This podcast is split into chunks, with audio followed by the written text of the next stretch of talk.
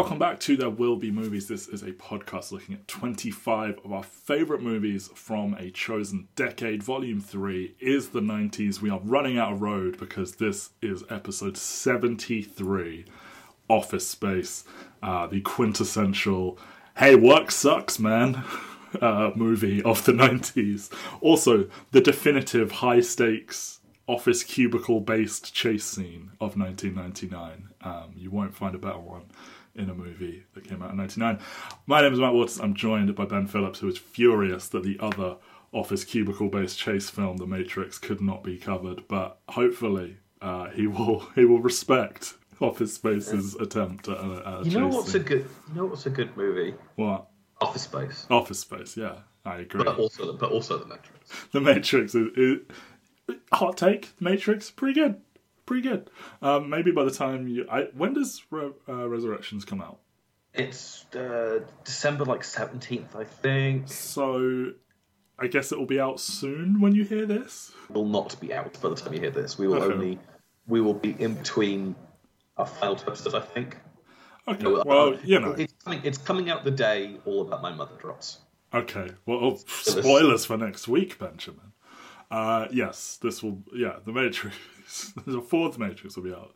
Uh, closer to when you hear this than when we're recording it. But yes, today we are talking Office Space, one that, as I said last week, you know, I, I enthusiastically wanted to put it on because it's such a, a chill, fun time when we were constructing the list. And then as we've actually been working through it, I'm like, I got Office Space onto this list, and Ben didn't really fight me on that. This is going to be like, oh, all these movies we didn't pick that we could have. This is going to be the one. But you know what? Office Space is a chill, fun time. So I'm glad it's here. You know, I think if you have ever worked in an office, it captures the vibe perfectly, and and you know the the main character's fantasy of just like you know what the main character goes through is everyone's fantasy if you've worked in an office like that. I mean, I know So- we don't really do cubicles in this country, but like it seems incredibly fucking grim. Well, that's that was my question. Have you ever worked in an office with cubicles, or has it always been like open plan? You can speak to your desk neighbor quite easily without having to do the like go stand by the water cooler, stand up and like shout at someone in the next cubicle over kind of thing. Uh, no, all of mine have been open plan uh, to the point that there's there's one person who is very irritable and requested cubicle walls be put around just their desk, but they're like because it, that's only of limited effectiveness. You know, if if it's like a giant room that houses like 150, 200 people. in an open plan environment, putting cubicles around just your desk doesn't really do a whole lot. So. Yeah, I mean, th- there are points where I have realised like where the noises come from in an office-based environment, where you're like, oh, okay, when that team goes in for a meeting, the decibel level drops by like Yeah. 20 decibels. Uh, but yeah, I can only imagine like having literally three walls around you, but like a, probably an open back cubicle and no one else being guided. It's just almost like funneling the noise into you. Yeah, yeah, Fine, we all work from home now because of COVID. yeah. Much better, much better. Um, yeah, if you have ever worked in, in one of these, my my sympathies to you. If you still work in one of these, my sympathies go to you. I would hope this kind of thing went out. Uh, you know, over the last sort of 10, 15 years, I feel a lot of offices try to be a little bit trendier now. So, you know, the big open plan, the color coded walls for departments, all that shit. Um, yeah, so this is a movie written and directed by Mike Judge, the most famous for creating or co creating Beavis and Butthead, King of the Hill, and Silicon Valley. Um, his his background is of course in animation, so like this movie, its origins are in a series of shorts called Milton, in which he did the whole thing himself, every voice. Did you did you watch any of Milton? I tried. I think I came to some like Milton adjacent sketches that were airing at that time. But yeah, they like they aired on like Liquid TV and SNL and stuff like that. But um, Yeah, I, man- I managed to find the first one, I think, Okay. in the run up to this, and it was like, oh, this is like word for word. Yeah, basically a conversation between Milton and uh, uh, what's his face, uh, Gary. Goldberg. Yeah. Yeah, and I was like, okay, but also not to disparage Mike Judge because obviously Mike Judge has like a very storied career in in animation. Like he's obviously is both Beavis and Butthead and he's he's Hank Hill as well, isn't he? Uh, yeah, I think, and also Boomhauer.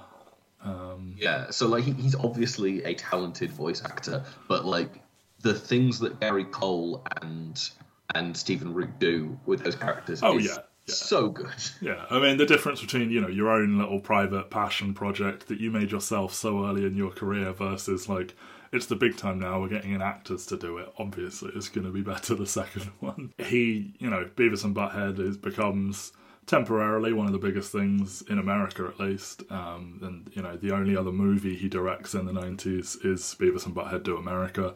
He only directs two features after this: Idiocracy, Idiocracy. Even if I want to pronounce the syllables right correctly there.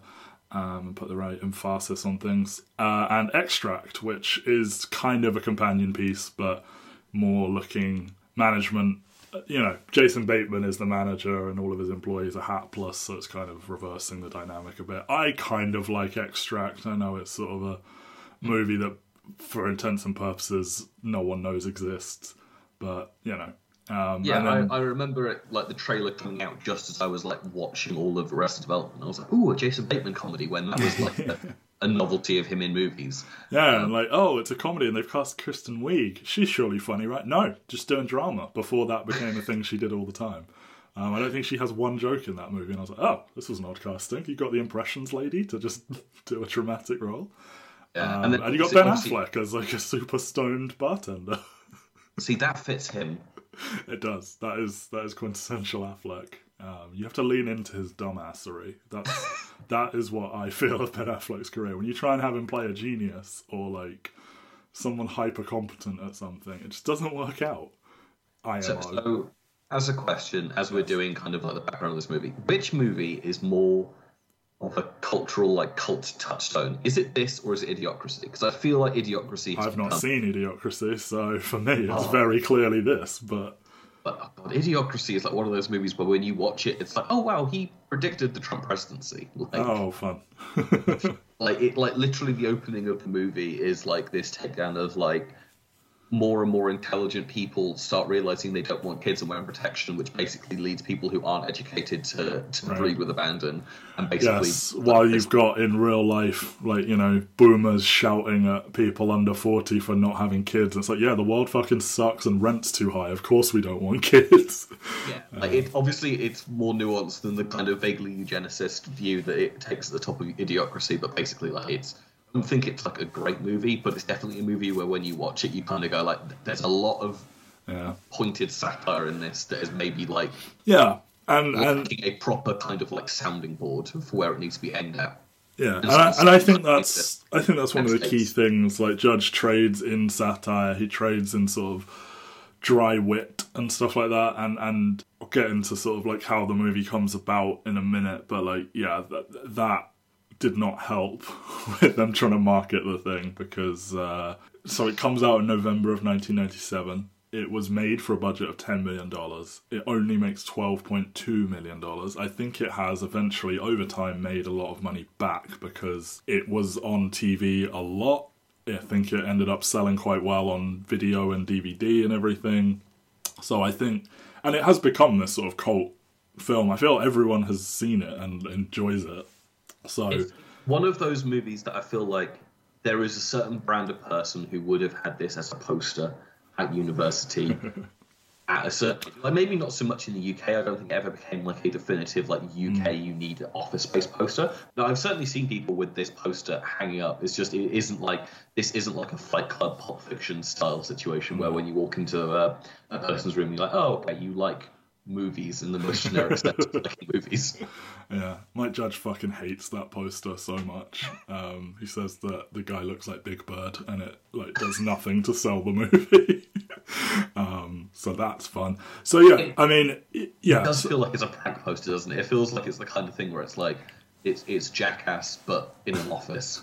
yeah, and it's just not selling the tone at all, which we will get into in a moment. But uh, while we're on that subject of money and, and it making $12.2 million, why don't you talk about that opening weekend?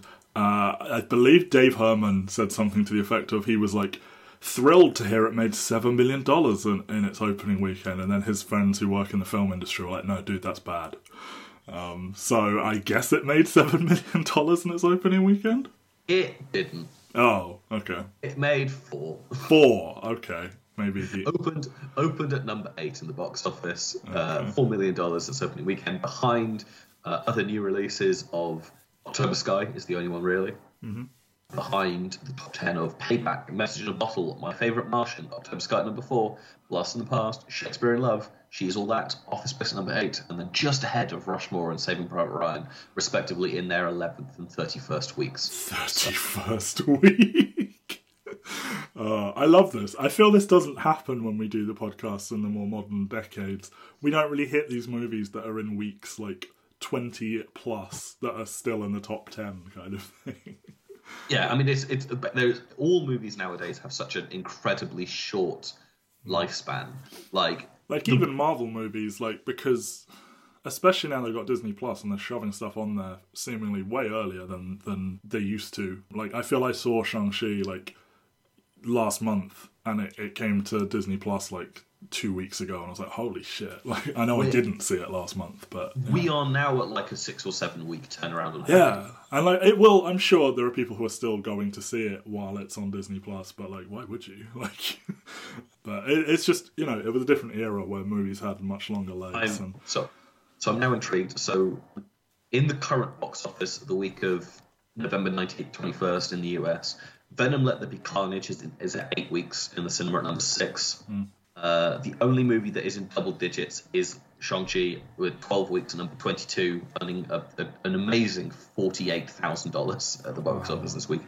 That's insane. Yeah, so like not even in there as long, no, no one near as as many weeks as Saving Private Ryan was at this point in the nineties, and making far less money. It's so, yeah, like Marvel's the biggest thing in town, and even their stuff doesn't have long enough. But then obviously, but obviously it makes more money in the run-up, but it's why the inflation stat is so important to kind of like contextualize this. It's just because cinema tickets are worth more than they were in the nineties. yeah. Um, and like obviously Shang-Chi, I, I mean, I th- I, I'd have to do the digging in to see which movie is actually bigger, and I'm sure Saving Private Ryan probably is a bigger movie overall than Shang-Chi, but obviously it's COVID suppression and all these other little factors that are impacting it. But like, yeah, like it, it's a completely different box office when you're looking at the 90s compared to the two, 2020s, and it, it's all down to the fact that like people. Because cinemas are so small and because everyone's got these streaming services now, everyone is getting really antsy about like getting on their money monetarily supported platform, even though they're having to temper it with like, but we do make more money from being in the cinema.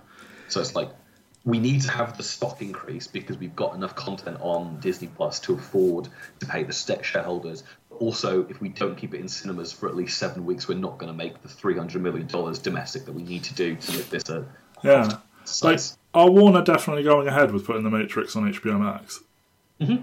That's fucking Every- insane. That seemed like the one to be like, all right, no, this needs to be just in cinemas. Like, I think they've had they've had two movies get across hundred million dollars at the domestic box office this year, and it's Kong and it's um, Dune at this point.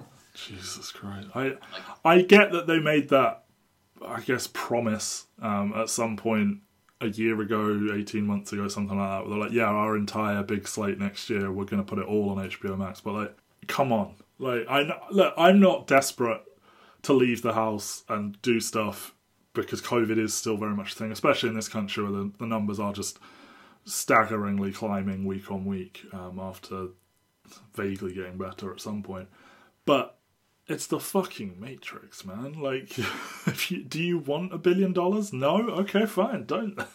I mean, I think it it shows how much more important the international box office is because obviously we are not getting the Matrix day one on No, HBO. no, Max. sure. Like, we will have to go to a cinema to see it, and that will obviously be great for us. But in America, you're going to get so many, and that's the thing I'm hating most about the HBO Max stuff, and it's the same thing with Disney Plus things, is that so many more people are posting like a 15 second clip of the movie on Twitter and going like, "Look how weird this is," and it's like, okay, you're completely taken out of context from the movie. And I'm not defending Yeah. like the two biggest ones this year have been like Florence Pugh like slamming her stick down into a into a helicopter in, in Black Widow and the Dalmatian scene from Cruella. Neither of which are movies that I particularly love, but like there's this like mimetic cycle where people are kind of taking movies out of context and laughing at the big budget stuff rather than yeah, and like that that clip of of um, Angelina Jolie doing the little spin move in Eternals, people went absolutely fucking bonkers over for like three weeks, and like I just saw the movie. Like,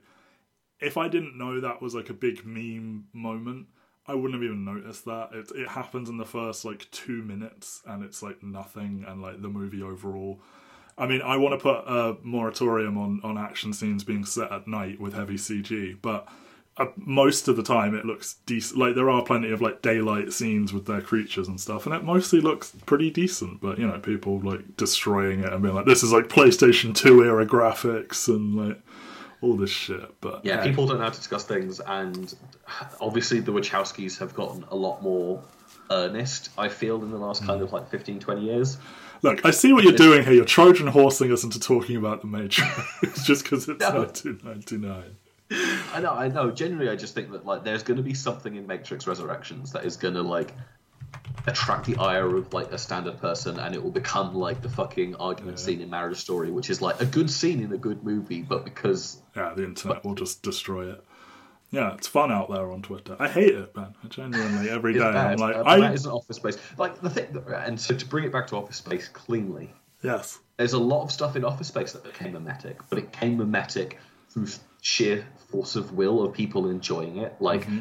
Things like the hip hop soundtrack and the destroying of the printer and stuff like that are things in Office Space that naturally became mimetic rather than like, haha, look at the dumb movie that people don't like.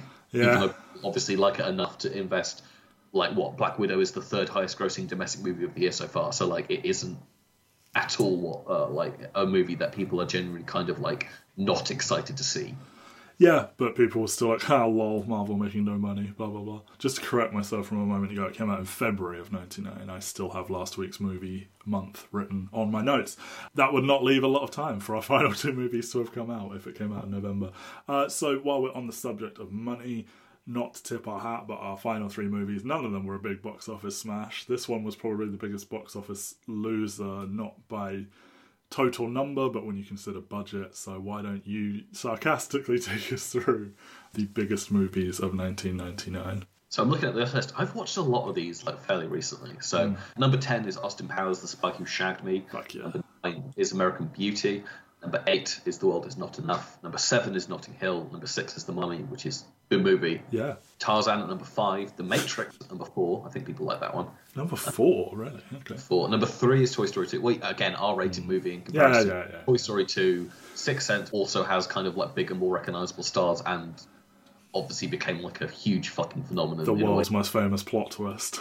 Yeah. or is uh, it a twist? The um, number one highest grossing movie at the worldwide at the worldwide box office in 1999 is, of course, Star Wars Episode One: The Phantom Menace. Uh, of course. I believe that these numbers do include a little bit of the 3D re-release, right? Um, because that takes Star Wars Episode One up to a billion dollars, which it didn't make there. Which it didn't make at the time. Yeah. But yeah, and by the by, like this is dated by the time you hear it, but like the Spider-Man trailer dropped recently, and a bunch of people were like dunking on people that went to an event to just see the trailer, and it's like when the Phantom Menace came out, people were buying tickets to movies just to see the trailer for Phantom Menace and then leaving the theater. Like people have always done this. Like let's let's calm the fuck down. Well, um, history repeats itself people doing it for a movie that is bad. let's hope not. Yeah. Prediction runnings this Friday. We'll find out. we will. Okay, I look forward to people leaking images of Andrew Garfield and Tobey Maguire. You'll know by the time you hear this. Um, right, so let's talk about how this came about because, I mean, there is. I love a good creator versus studio where the studio are clearly wrong story. So, uh, buckle up. Um, so, you know, Mike Judge gets his inspiration from this because once upon a time, he had a temp job alphabetizing POs, which is about the most boring thing I can imagine. And he also spent three months as an engineer in Silicon Valley, which obviously much later inspires Silicon Valley, but it's also, you know, office culture is office culture.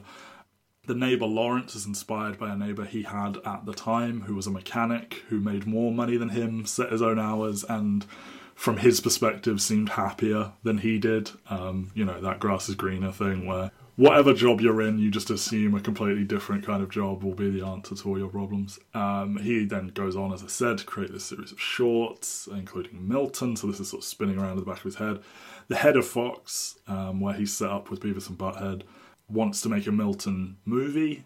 Mike Judge says actually that character isn't very interesting outside of work, so let's make it an ensemble. So Milton is relegated to, you know, the mimetic supporting character, which, you know, I think he's right. Like, what do you. Milton can't, like, go home and have a family and, like, deliver long monologues. He's funny in small bursts. And then Fox do what Fox do. so they they were like, "Can you set this in New York, possibly even Wall Street?" And Mike was like, "No, like this is funnier and more true to life if it's like you know they they take careful steps to try and not reveal where it's set, um, and it's like it's one of these." We've all seen them, you know, like these business parks that are just, it, it's like 20 identical office lots and there's a bunch of chain restaurants that have all got deals with each other to open near each other and This- whatever. This movie feels like a very.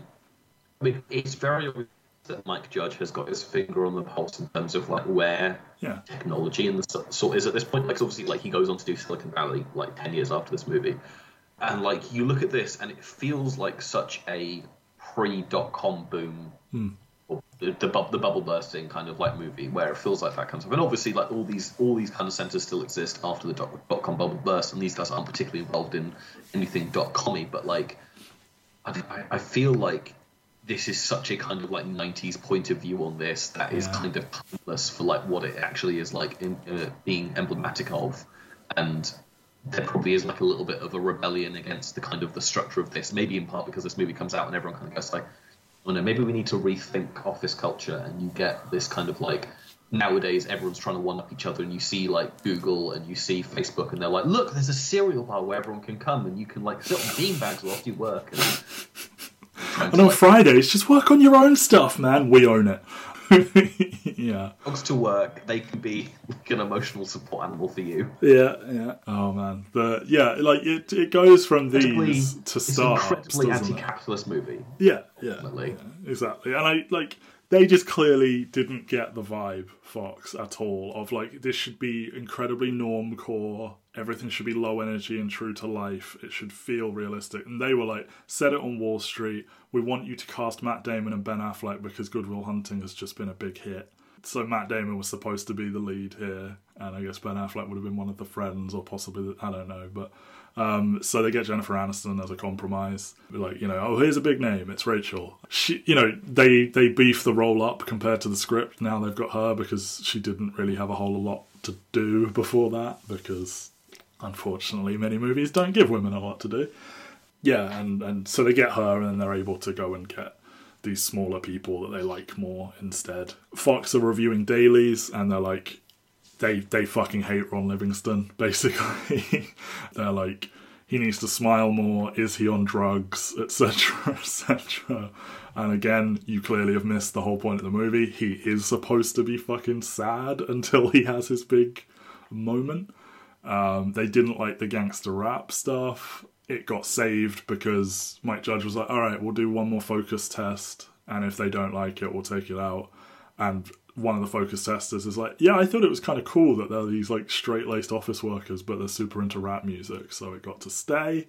As I said, they argued over the poster. They did this ridiculous promotional stunt where some guy lived in a cube for five days. Like, before David Blaine, maybe, I don't know. Some guy lived in a cube in New York for five days. Ron Livingston said when he would turn up to the cube to do like interviews, people were much more interested in talking to the guy in the cube than him. Yeah, and they later go on to admit they marketed it poorly. Um, it, it's hard to sell satire and stuff like that. And but then it, it airing on Comedy Central a lot. Um, like I think the first time it aired, it it drew like one and a half million viewers or something like that. Yeah, um, for like, for like, I mean, obviously it's the first for a movie, and I feel like that used to be a bigger deal. Like, you used to have people going like the network premiere. of Yeah, yeah. So and so, like, I think I think that was how I first watched The Matrix. Was like the network premiere on Channel Four of The Matrix. Wow. Yeah, like you know, I I, I don't watch a lot of, of TV, but I feel normally like over here at least, um, the British, the big TV channels are like in a competition to air the biggest movies around Christmas time. For the, like, yeah, you know. everyone everyone has got the rights in, and so you'll hear stuff. I remember like 2015, 16 time there was like the network premiere of Guardians of the Galaxy on BBC at Christmas. And yeah, like, like the, the BBC aired Avengers one Christmas and stuff like that. Like, whoa, you don't air this kind of stuff. Yeah, and like because you're all competing for eyeballs because everyone's sat at their family houses and there's nothing better to do, and you can't emotionally connect to your family. So of course, let's watch a Marvel movie. we can argue about whether people deserve rights or we could watch whatever's on BBC One. And I think its biggest legacy is TGI Fridays dropped the employee buttons because so many customers were making fun of the the waiters for their pieces of flair, so they dropped that from their uniform. Uh, right, let's talk the movie. I think, I mean, it goes without saying they perfectly capture the minutia, the mind-numbing sort of just frustration of working in an office. Starting from the very first scene with them commuting in, and like you know, I I don't drive, but even I recognise that you know the whole you move to the lane that's moving, and then that lane stops, and then the lane you were in starts moving, and, and it's I think that perfectly encapsulates Ron Livingston, just in terms of the fact that like that is my least favorite thing to, to watch people do during traffic jams. that's what causes more traffic jams is people seeing another lane moving and then moving into it because you're not the only person that's had that point of view. I know, I know. Like, Seventeen people do it, and then you completely destroy like what was happening in that lane, which is what obviously enables the other lane to start moving quicker. God, people don't have to drive. No, no, I genuinely, I don't think I've ever been on a car ride in my conscious adult life where I haven't seen at least one person. I'm like, you are the worst driver in the entire world. Like, I don't even drive, and I know people can't fucking drive. Something hyper specific. I mean, I guess it's not specific to me. I thought it was specific to me. Static shocks because they have metal door handles everywhere. I find myself constantly. I touch like the wall before I will touch the metal door handle just to try and ground myself a bit. But I mean, I- it's, it's the perfect combination of like the shoes that you're expected to wear in these offices, the carpet that they lay down in them, and then obviously the metal door handle. And it's like you've just made the perfect like Yeah, why metal door handles? Why not plastic? why not wood? Like, come on. Yeah, the annoying customer service lady who was answering every call in a identically shrill voice, which uh, they're obviously heightening it because she's literally, like, literally like twenty times she says that, and like yeah. it carries Like, is she on just put, is she putting all these voices on hold, or is she like forward them forwarding them to like the relevant person? I think she's forwarding them, but or maybe she's putting them all on hold. But yeah, it's just like ah, like you just want to, like that very first scene. He's like he comes in and he immediately wants to go on a coffee break, and it's Monday because he has to hear someone got a case of the Mondays. Yeah, just like they make it as annoying as possible as quickly as possible, and there's there's stuff on the you know there's the big motivational posters hanging over them, and they're in the cubicles, and there's a there's a poster on the wall that is this like really complicated chart, and it's entitled "Planning to Plan," which is just mwah.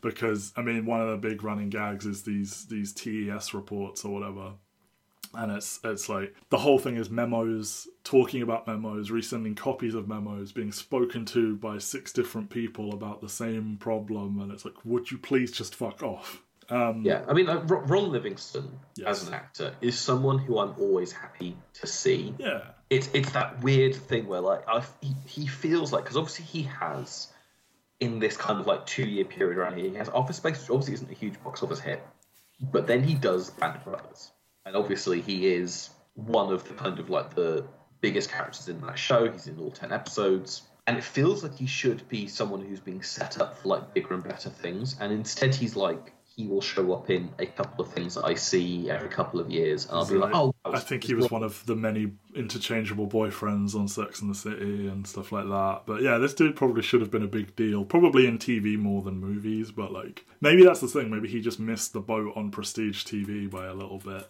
Well, that's the thing is um, because like he's he's in like six episodes of season four of Boardwalk Empire, and he's like a Yeah. fun, like fun little thing there. He's the um, not to spoil Search Party season one, but he's the quote unquote villain of season one of Search Party, and he's like a lot of fun in that. And it's Not just like spoiler, but here's my spoiler. I mean the show's five years old at this point. It's and fine, like, it's fine. I think it's gone off into some like wildly different directions after season one, but like Okay. Search Party, Search Party good. I need to catch up on Search Party. He is a presence who I always appreciate, and you look at his IMDb, and like his top four projects are The Conjuring, Office Space, Adaptation, and Band Brothers. And he isn't like someone that you remember from Adaptation, really. No, I actually genuinely don't remember him in adaptation. Oh, is he like his oh, he's like his book agent or something, isn't he? Yeah, Or- exactly. Yeah. Ugh. So he's playing the opposite role as he's playing here, essentially. Yeah. because here he is our everyman. He is our hates working in an office, hates hearing the Mondays. I mean, the big gimmick of the movie is he goes to see a, a, a sort of hypnotherapist who intends to just mellow him out temporarily. By you know he takes him down mellow mellow clear your mind everything's great all the time.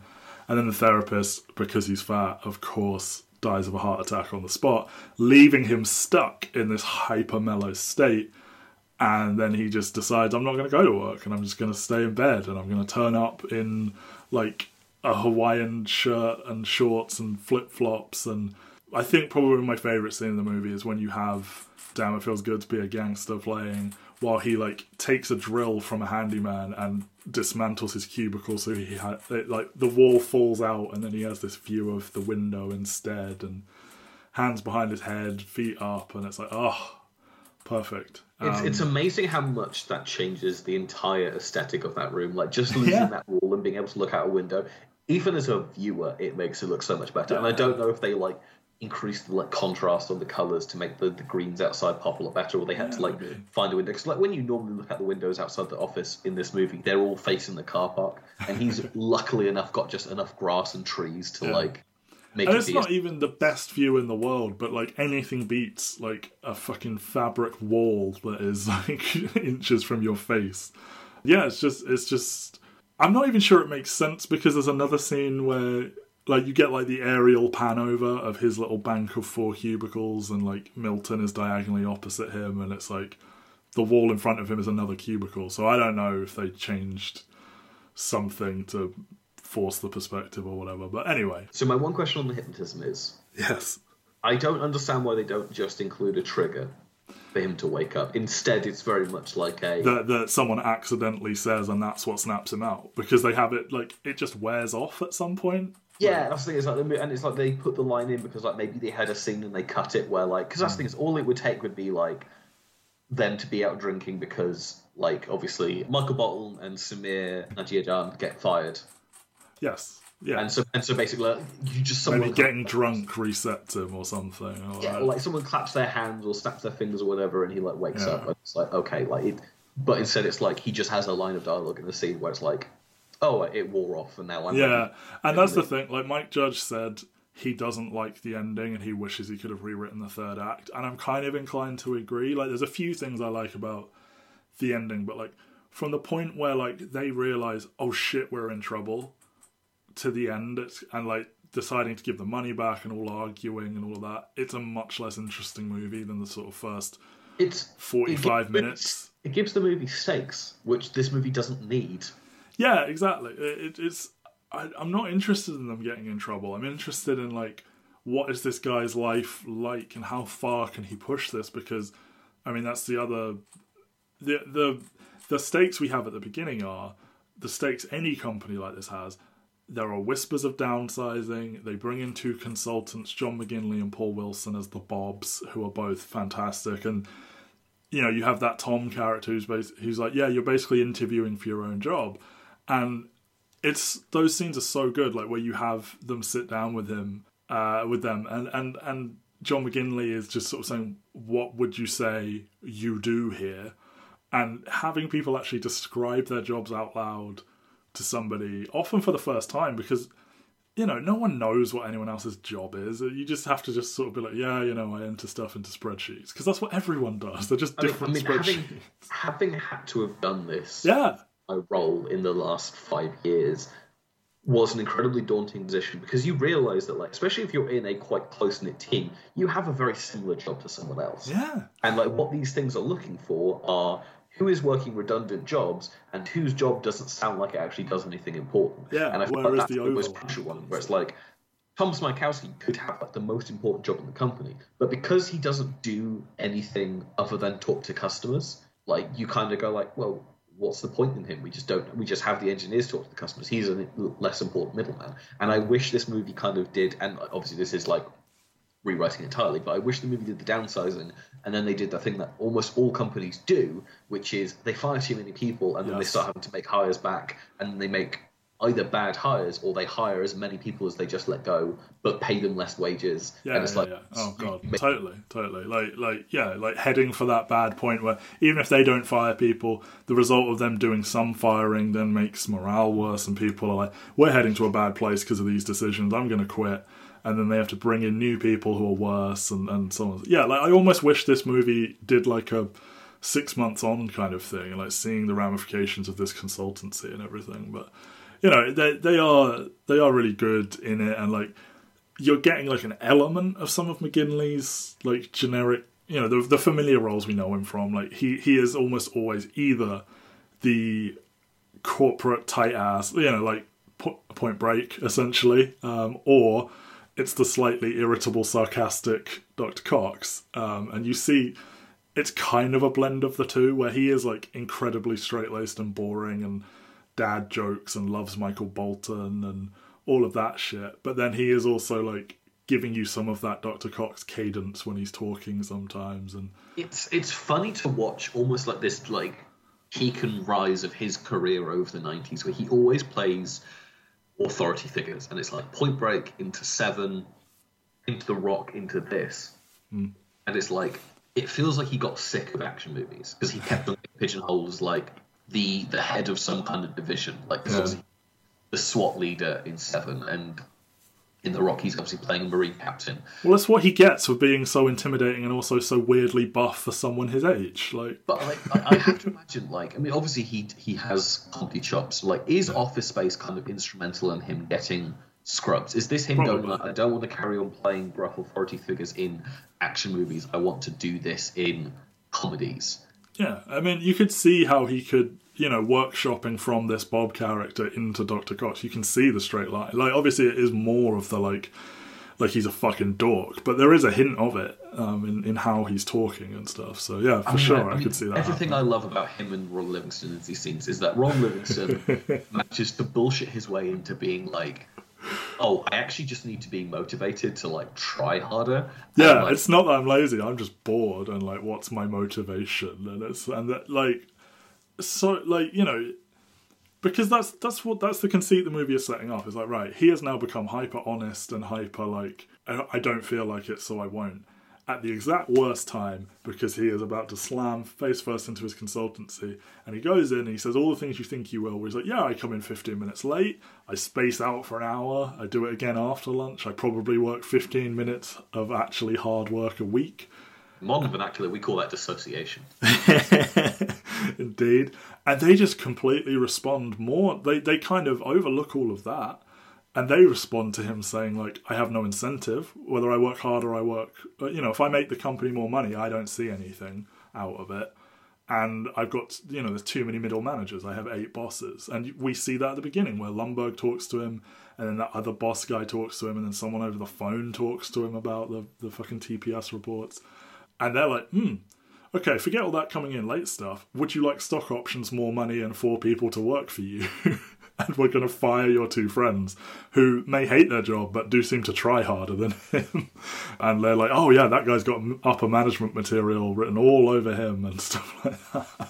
yeah. It, again, again, it's like the movie threatens to go through and have like some of the middle managers fired, but like, again, doesn't quite commit because like they have the scene where Gary Cole sits down and like they bring out his file and they're about to like ch- uh, chastise him and it's like yeah, like they're, they're going through all the people. They're like, oh, you can definitely fire this guy. Milton got fired five years ago, and no one told him. And we will talk about Milton. And then you know they obviously they they hit Peter, and then they're like so positive about him.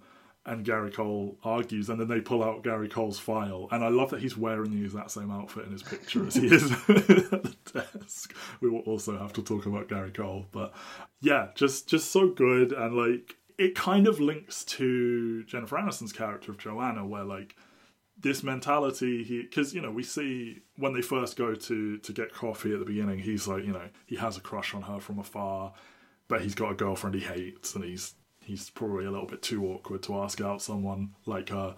But while he's in this mindset of like, he's just direct, he's mellow, he's faintly positive all the time. He becomes irresistible to women, and I guess it, I guess it's charming to the Bobs as well. It's like he's not like doing a big rant where he's like, "Look, here's the fucking problem with this company," where he's like just a little bit too intense. It, he delivers it all in such a way that's like, "Here's how it is," and like they respond to it in the same way she does, where like he just walks up to her and is like, "Hey, I tell you what, I'm gonna get a table next door. Come or don't. It's cool." And yeah, so Jennifer Aniston's. I mean, her role in the movie is just girlfriend of main character. They do try and give her that tiny. I mean, it, it's a memorable plotline. The pieces of flair brings in Mike Judge as her boss, and the other waiter, Brian, Brian. Todd Duffey is Brian. Yeah, Todd Duffey. Just in what decent society are fajitas a starter, Benjamin? extreme fajitas. Extreme fajita. What's an extreme fajita? I don't know, but fajitas are a main meal. Good lord. Maybe it's America. like maybe it's like tiny tortillas that they've like wrapped around some like beef and beans. It's, it's bread, meat, cheese, salad, and possibly beans. Like that's a main meal. yes, the pieces of flair, which just a perfect encapsulation of how one all jobs are fundamentally the same. like she doesn't work in an office, but she's it's one to one. Like it's the same bullshit where she they, they must wear fifteen, and then she gets told off for not wearing enough, and then she's like, "Why don't you just raise the minimum to 31? It's like you don't get it. like we want you to. This is this is how we gauge your investment into the company. Yeah, they've like, turned they've turned they've turned individuality into a KPI essentially, and like yeah, it's, it's it's it's all the the myriad things where it's like it's it's the hang-ups on things that don't matter. Yeah. Like like why are you monitoring these things? I understand that we want to monitor customer satisfaction. If you can show me a metric that says that customers have a better time mm-hmm. because someone is wearing more than 15 fucking badges on their uniform, I will wear more badges. but until you can prove to me that this in, like increases customer satisfaction, you can't do it. And the only thing that you could possibly prove in this case is that Brian is more invested, mm-hmm. and therefore customers like him more than they like Joanna. I would counter customers like hot women more than they like hyper enthusiastic men, but never mind. Yes, um, but obviously, but the point this movie's making is presumably they've got some kind of like yeah. customer metric, and like Brian gets more tips or something. But like making Aniston wear more badges is not going to make her more invested. Yeah, yeah, and like she even says like she just picked 15 badges out of a like a badge bin. She doesn't even know what they say you know, I don't like talking about my flair.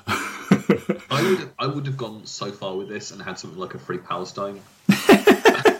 like like be like the weirdest things possible, like free Palestine, uh, like don't tread on me. Just the most Yeah, like, just completely contradictory political opinions.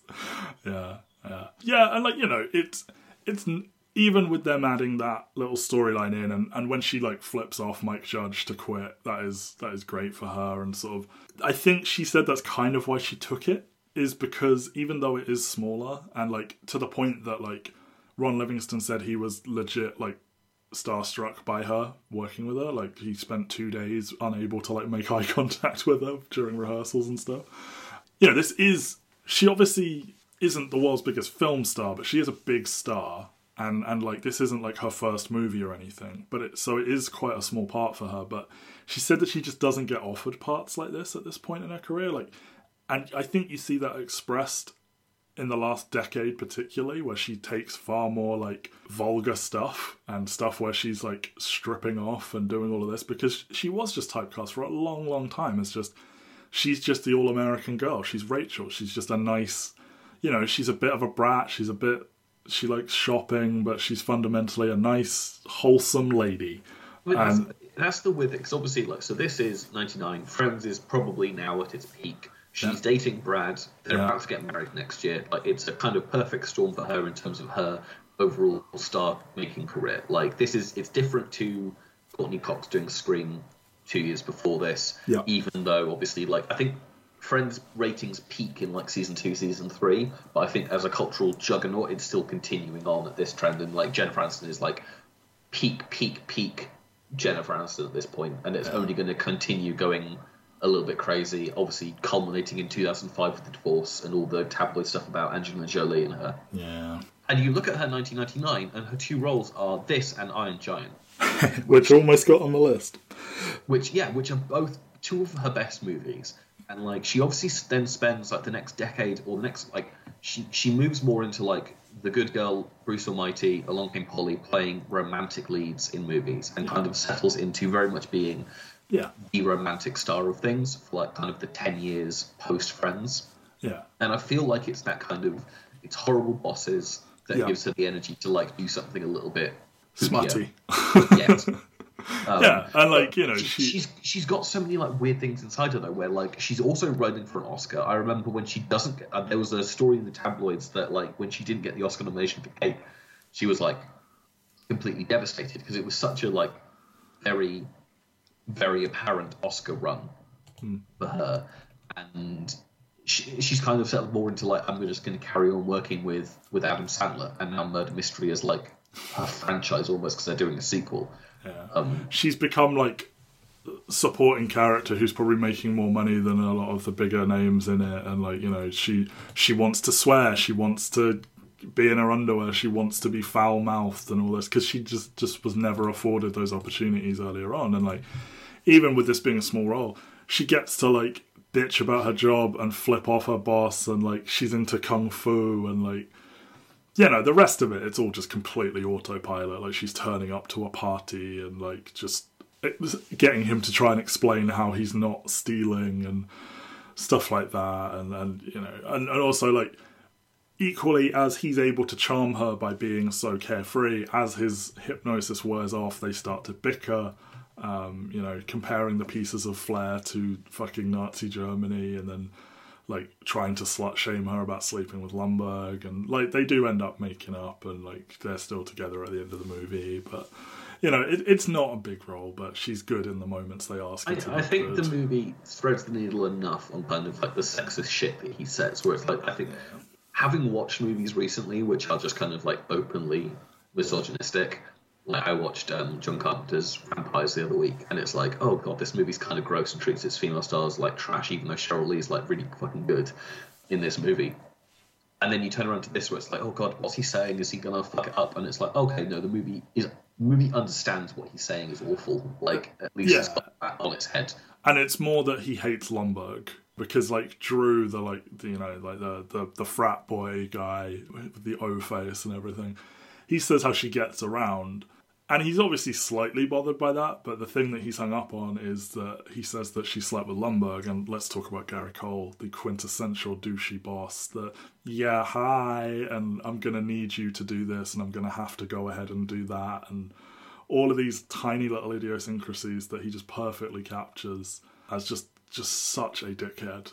Just just perfect. And like that that all culminates with this he has this dream about Lumbergh fucking her and he's doing his office shtick while banging someone. I'm just gonna need you to move your leg. There we go. Um, just so good. The world's least enthusiastic happy birthday singing for him and stuff like um, the, I think this role like has followed him around forever because he isn't such a big name that like, I think he said that like he was working other jobs while he wasn't acting, even while he was making this. And he was like in his early forties when he made this, so like it's not like he's he was a young actor or anything who was also waiting tables. But yeah, I feel this is the role that like I'm sure to this day people yell or quote lines at this at him and stuff like that. That's the weird thing about his career is that like you look at his career and like he works a lot, does. especially TV. But like I feel like he doesn't go like supersonic until ten years after this movie when it's like he's in fucking everything after like 2010. like he's got recurring roles on a half dozen TV shows whilst at the same time being like a series regular on Veep. He's doing voice acting. He's he, just like he absolutely everywhere. Yeah, he's he, one of the people who like he's in everyone's good graces. Like everyone has probably got like a great story to tell about like working with Gary Cole because you don't get to work that much unless you are someone who people enjoy yeah. working with you. Yeah. Like he he's just he's good for whatever like you can just tap him for whatever and he's down for it kind of thing. Like, you know, he's a recurring he can- character in Archer and he's like one of the he's like the sex couple in in in blockers. Yes, but but that's the thing. So you look at you look at a lot of people in this movie, like David Herman, Gary Cole, Stephen Root. Like they're all, or Diedrich Bader. They're all voice actors. Mm-hmm. A lot of them, like a lot of them, spend a lot of time doing voice acting, and they're all, but also a lot of them have got faces that suit them for both drama and comedy, where you can put them in Yeah. any kind of TV show. You can slot them into your like comedy movie for a five minute role that's going to be memorable but isn't going to be the lead, Mm. and they will like steal the movie for you or like do what you need them to do Yeah. in, in short chunks. And it feels like to to circle back, it feels like that's what Ron Livingston should have aimed for. Yeah. Yeah. And instead, he probably was going for leading man things, but he was because he's kind of generically handsome, straight leading man. You end up with this thing where people like Paul Rudd are eating his lunch. At Yeah. the same time. Yeah, like he's not. yeah, like he's good looking enough. He seems to, like he's a decent. He's a good actor, and like I guess he's not really delivering jokes here, but like he's clearly like you know I think he he's not like out of his depth. Whereas like Paul Rudd is like a just comedy machine, so like yeah, he's gonna lose all those roles to him. Yeah, and like Dave Herman not becoming a big thing blows my fucking mind. Like this dude, like I mean, he was on Mad TV for a long time. He's like every supporting character on Futurama. Probably most memorable would oh, be Is he cast on Futurama this year? Uh, must have been because Futurama starts in '99. But Okay, so I, I can't remember when Scruffy first shows up, and I have to imagine he's cast as Scruffy first, and then as voice actor for everyone else second. uh, yeah, I mean, he he's just so many of the voice. Like I when I was doing Futurama Rama, um, I was trying to keep a, a track of who does the most voices. And like he is so so many people. Like in almost every episode, there is a Dave Herman character, and like Billy West and John DiMaggio were just like huge fans of Dave Herman. He never did any of the commentary, so he's like this elusive. He seems like this elusive private guy who is just so talented, and he's so good in this. I don't think I've seen him in anything else live action ever. I know he was on Mad TV for a long time, and he was like he signed some like seven year contract that he was desperate to get out of, and I think he got himself fired by like at a table read, he just yelled all of his lines or something like that. Just started behaving erratically, and they fired him because Mike Judge and, and Greg Daniels were like, "Oh, we can get you a job on King of the Hill. Don't worry about it." And then he reads the script for Office Space, and he's like, "Oh yeah, I'm down." And I think he was like the first person cast um, because he's friends with Mike Judge. But yeah, like um, him and, and Ajay Naidu as Peter's friends, Michael Bolton and Samir Najina Najar, who you know, Michael Bolton named, you know, no relation. It's like, why would he be related to him and have the same name? That's fucking stupid. and uh, Samir obviously facing the, you know, no one can pronounce foreign names thing. And to his credit, Paul Wilson, one of the Bobs, improvised, nah, nah, not gonna work here anymore. Yeah, and all that shit that he has to go through. And like, these two are like, they're so good because like um, Michael Bolton in particular, he is like everyone knows this guy, the guy that is constantly making little threats of like, oh, they'll find out if they keep pushing me. Oh, I'm gonna do something, and then he's still working there to the end, and like the two of them just get a different job at an identical company and stuff like that. Like he's all talk about, you know, oh, I'm gonna do this. This is where it all comes up because he conceives of this plan to essentially take all the remainders from every transaction that are calculated and just quietly put them into an account. And just over a period of time, it will maybe amass like ten thousand dollars in two years or something like that. And and when and when Peter learns they're going to get fired and his his hypnosis is starting to wear off, he's like, "Let's do that because you're going to get fired. So let's rip them off." Um, and then it accidentally makes them like 300 grand in a day or something like that. I like that he's like, I misplaced a decimal point, and like, Yeah. to get that amount of money, you have to imagine it's like, don't they say it's like hundreds of thousands of transactions a day? I think he says a, thou- a couple of thousand transactions a day, yeah. That's a very missed decimal. That's a very missed decimal.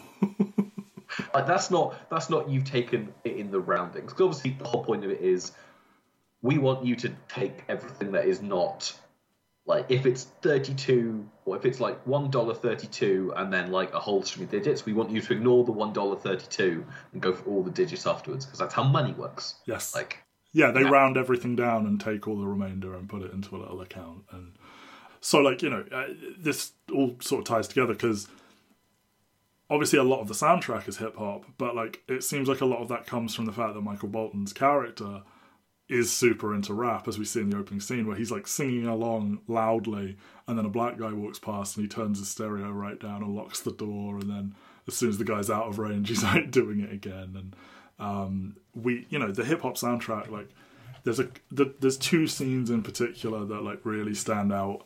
One is we'll talk about in a second, but like when they when they deploy this plan and you've got Down for Whatever playing, and they're trying to make it seem incredibly melodramatic as they pass the disc from person to person.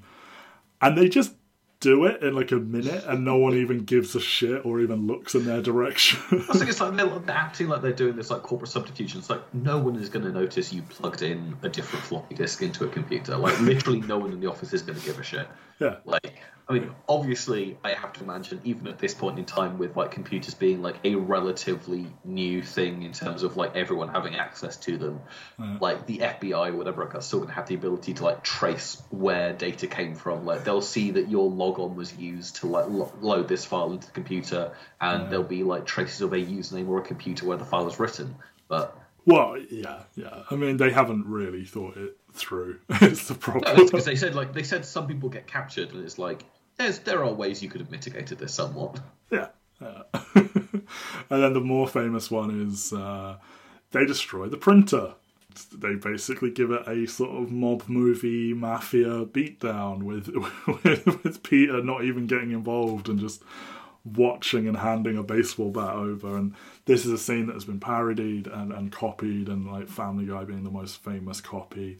Fun fact: when I worked in an unnamed establishment that sold product that sometimes gets recalled, we were told to destroy every copy we had of something, and we recreated this scene with the right soundtrack and everything in the staff room. And we spent a long time trying to get it shot for shot instead of you know doing our jobs, which is why I don't work there anymore. Probably.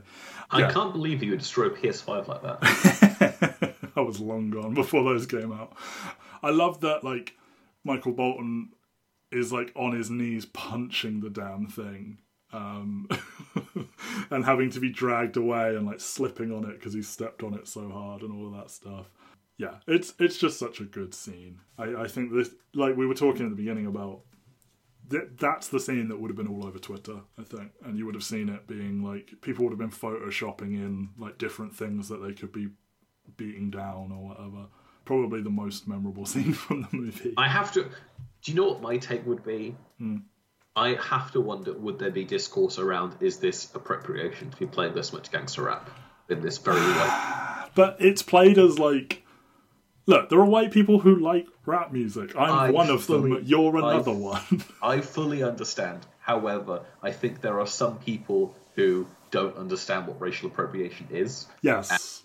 get very up in their heads about like what qualifiers is and i'm not even saying that this would be like people who should be able to say that this is racial i'm saying this is like white people would be Oh yeah, yeah. Hmm, it's is this is this culturally appropriate for you Yeah. to do this it's not what right. It's not what right wing people call virtue signaling. It's actual virtue signaling, where you're getting too wound up about something that's a non-issue instead of yeah. And I think the movie acknowledges it with that opening scene where like Dave Herman is embarrassed to like he's only comfortable doing this by himself kind of thing and like they're kind of hanging a hat on it. These guys are actually kind of dorks. Like when you see them all dancing together, like obviously Samir does that dope ass fucking breakdance thing, but like other than that, their like group dancing is uniformly terrible. Like Ron Livingston has no rhythm whatsoever. so I think that's how you get away with it. Is you're like these guys are nerds. Like they are nerds who listen to rap music. Yeah. So like you know they accidentally steal too much money. They all argue with each other. They you know Peter decides to give it all back in a confession. However, Milton Stephen Root as Milton, just incredible stuff. Some of the insane mumblings are heroic because you know, you know, he's wearing the giant glasses that he had to wear contact lens, special contact lenses, so he could see while wearing them oh. because they were they're so big. Um, I, in doing this i've just spoiled for myself that stephen root's on succession this season i'm two episodes behind Oh no! now I know that too. Yeah, just you know, for he's he's a guy that like I think recently people, well, I, no, I don't know, because I mean he's he was on the West Wing and, and, and newsroom and stuff like that. But he's kind of like that one of those faces that like everyone's like, oh, that guy, and like, oh, he's he's the fucking idiot and King of the Hill and, and stuff like that. But yeah, that's the thing. Like, I think he starts off quite like in the '90s. He's not this huge person, but obviously he becomes a Coen guy. Yes. And but that's the thing is he can jump between the Coens. He can do comedy. He can do drama. He's on fucking everything. Like you can get him into your TV show. Like very rarely is he like a regular regular where he will be on like every single episode. But he yeah, will like be. Barry has got to be one of his biggest recurring roles. I mean, if you discount King of the Hill, which is realistically he's been called in every few weeks to or whatever to just read a bunch of lines and then he goes home. But in terms of like live action acting, Barry's got to be his most recurring role. Possibly, I'm looking at this like he's on Justified for like five seasons as a judge. Um, he obviously does. Like, I mean, I think the first thing I saw him in where he was actually like credited as a regular was probably True Blood. He's only in four episodes of that. Um, obviously, he does like whole, an awful lot of voice roles where he's like a, a recurring role on that. Like he's Boyle's dad on Brooklyn Nine Nine. Yes, yeah, but then that again, that's like two episodes a season. Like you know, he's a character actor basically until Yeah, he suddenly takes a few things that are big. good on Barry. Like Yeah. he's obviously like the person that you'd probably go to like fourth in terms of being the best actor on that show, but mm. like he gives you that steady hand where I mean, like he's the again- villain. Like, Yeah, ex- yeah, exactly. I mean, obviously that's what the show's building to is him being the villain, but like it's still that thing where like he can do the comedy and he can do the drama, yeah, so he can do that thing rather than like Henry Winkler is obviously there to do the comedy and Bill Hader is there to do the drama, and he's kind of the bridge between yeah, yeah, yeah. those those two separate sections of the show, isn't he? Yeah. But this this this Don't see the Milton This character. is it's so good. so good. Like obviously a Mike Judge creation based on a co-worker who was like, if they move my desk one more time, I'm gonna quit. And you know, he's basic. I mean, the voice isn't a million miles off. So he's basically just like he's probably showed him this is what I did with it, or even done the voice for him, and then he's just done it better, basically. because yeah, I mean, he's mumbling. There's his iconic red stapler, which the company weren't even making red staplers anymore, and they suddenly had to start making them because of huge demand for red staplers. Um, I mean, the makeup where they give him like the awful acne yeah, yeah, is is so good. Like he, I think it's like I.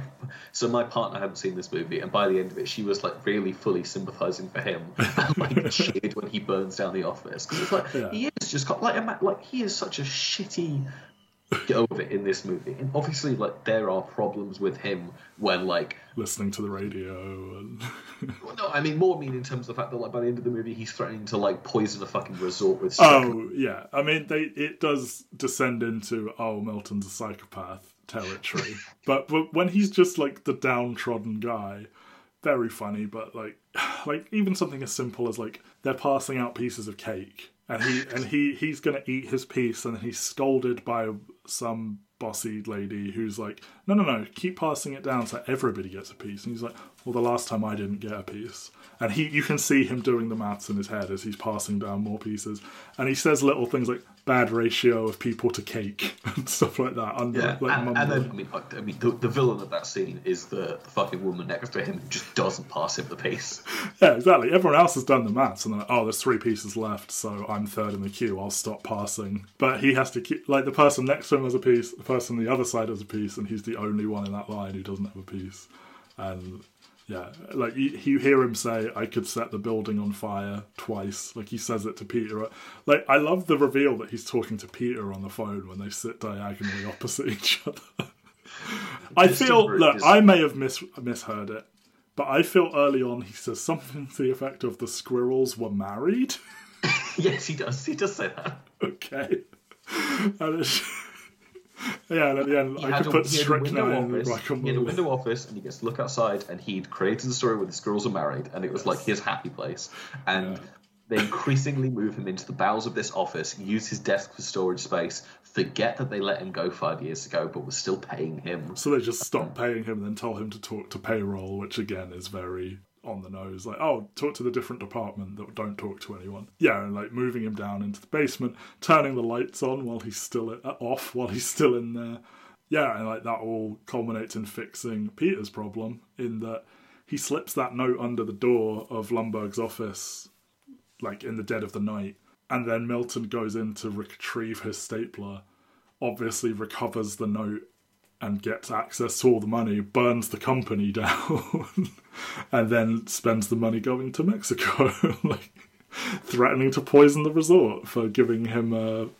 He asks for a pina colada and he gets a margarita with too much salt and stuff. I don't know, but yeah, and it kind of all loops back around again with Peter because like not only does the fire let them get away with it, a subplot that they actually plant the seed of very early on because his neighbor Lawrence, played by Diedrich Bader, one of the one of the better Batmen, who is you know it's just this generic like white trash character. Like he's yelling through the walls, he's coming over to be like, "Oh look, tits on TV," kind of thing, and it's like a breast exam for like check yourself for lumps or something like that. And he's got the mustache and the mullet, and he's got the thick sort of redneck accent kind of thing. But he asks him right at the beginning, "Oh, when you're on your site, does anyone ever say?"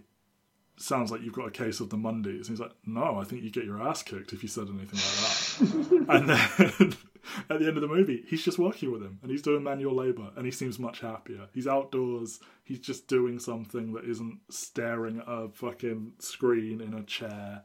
And yeah, he seems happier. And it is a very sort of grass is greener, sort of simplistic look at things. Like, you know, I I started where I am now in a in like an admin role. It was just do the same task over and over all day. And at the time, I was incredibly bored of it. And now I'm in a position where like I have not enough time in the day, and I say to myself, "Oh God, I wish I was doing the admin stuff again." Because I would love to just have no responsibility and just have to do the same task over and over. Yeah, over. But I know I would. Could you imagine if Peter's still doing the construction job like 20 years later when COVID hits? Yeah.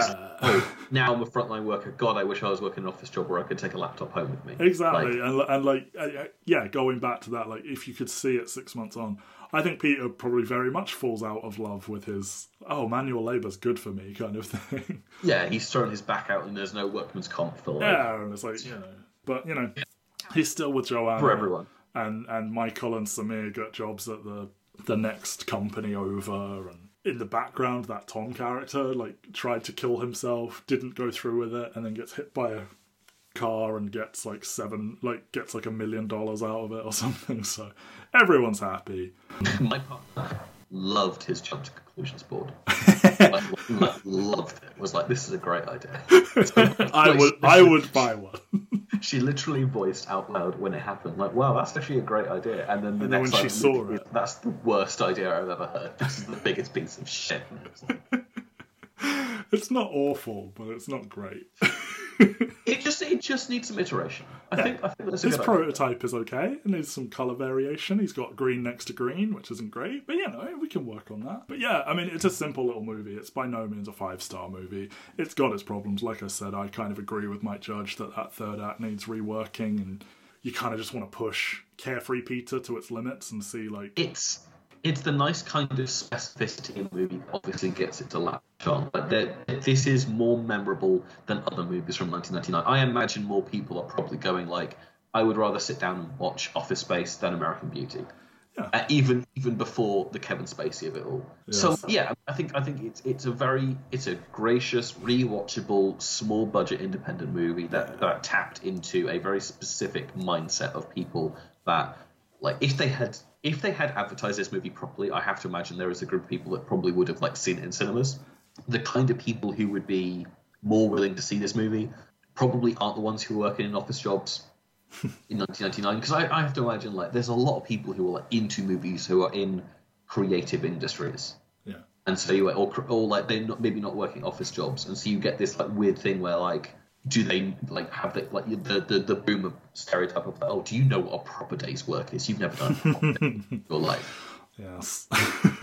you know, like the studio were like, this film isn't American Pie, like you can't compress the jokes into like 10 second sound bites that cut together into an exciting two minute trailer. Like the the beauty is in that it is kind of plodding and hyper specific and tonally accurate and grey and like the, the, the first hour half hour of this movie is boring on purpose Yes, exactly. Yeah, and like so they, I think they just didn't get how to market it, quite frankly. But uh, yeah, I mean, spinning out of it, like Mike Judge is allegedly offered creative control of The Office, and turns it down because some idiot at the studio who at NBC who's offering this is they've included like a, a marketing pitch of like the office succeeds where office space failed or whatever and it's like oh i'm probably going to pass on this then if you think that my movie failed but yeah i mean would, would he have done that with greg daniels because obviously he does King of the Hill with Greg Daniels. Yeah, exactly. I if it, um, like